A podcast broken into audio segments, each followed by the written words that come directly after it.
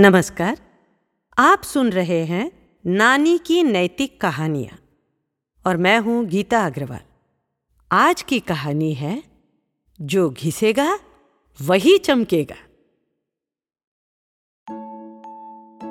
बच्चों, मुश्किल समय हर किसी के जीवन में आता है, लेकिन इंसान इन परिस्थितियों से जूझ कर ही और अधिक निखरता है। आज मैं आपको जो कहानी सुनाने जा रही हूँ उसे सुनकर आपको स्वयं महसूस होगा कि मुश्किलें हमें और अधिक सशक्त और परिपक्व बनाती है। तो सुनिएगा ध्यान से, जो घिसेगा, वही चमकेगा। एक गाँव में एक नया मंदिर बनाया गया। मंदिर की मूर्ति के लिए मूर्तिकार को यह काम सौंपा गया। मूर्तिकार अच्छे पत्थर की तलाश में जंगल की ओर चल दिए। वहाँ उसे दो अच्छे पत्थर दिखाई दिए।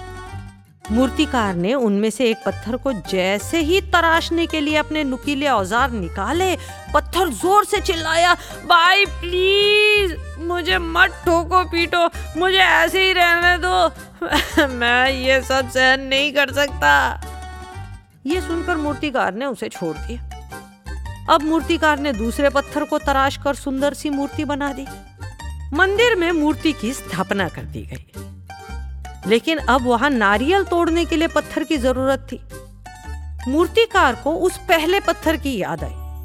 वो जंगल से उस पत्थर को ले आया और मूर्ति के बराबर में रख दिया। अब जरा ध्यान से सुनिएगा हाँ?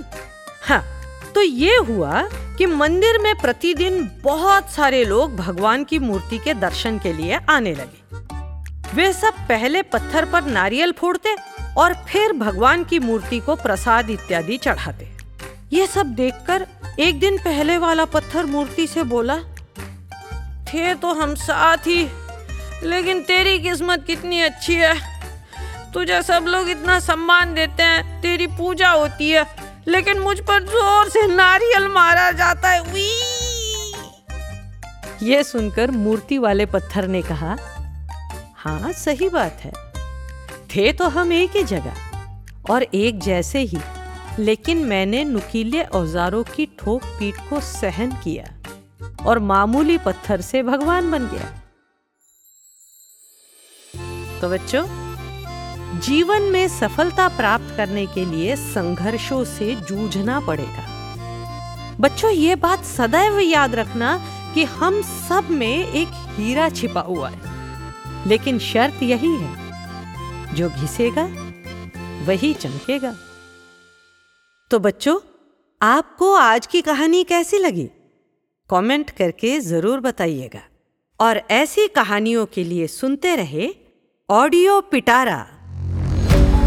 ऑडियो पिटारा सुनना ज़रूरी है।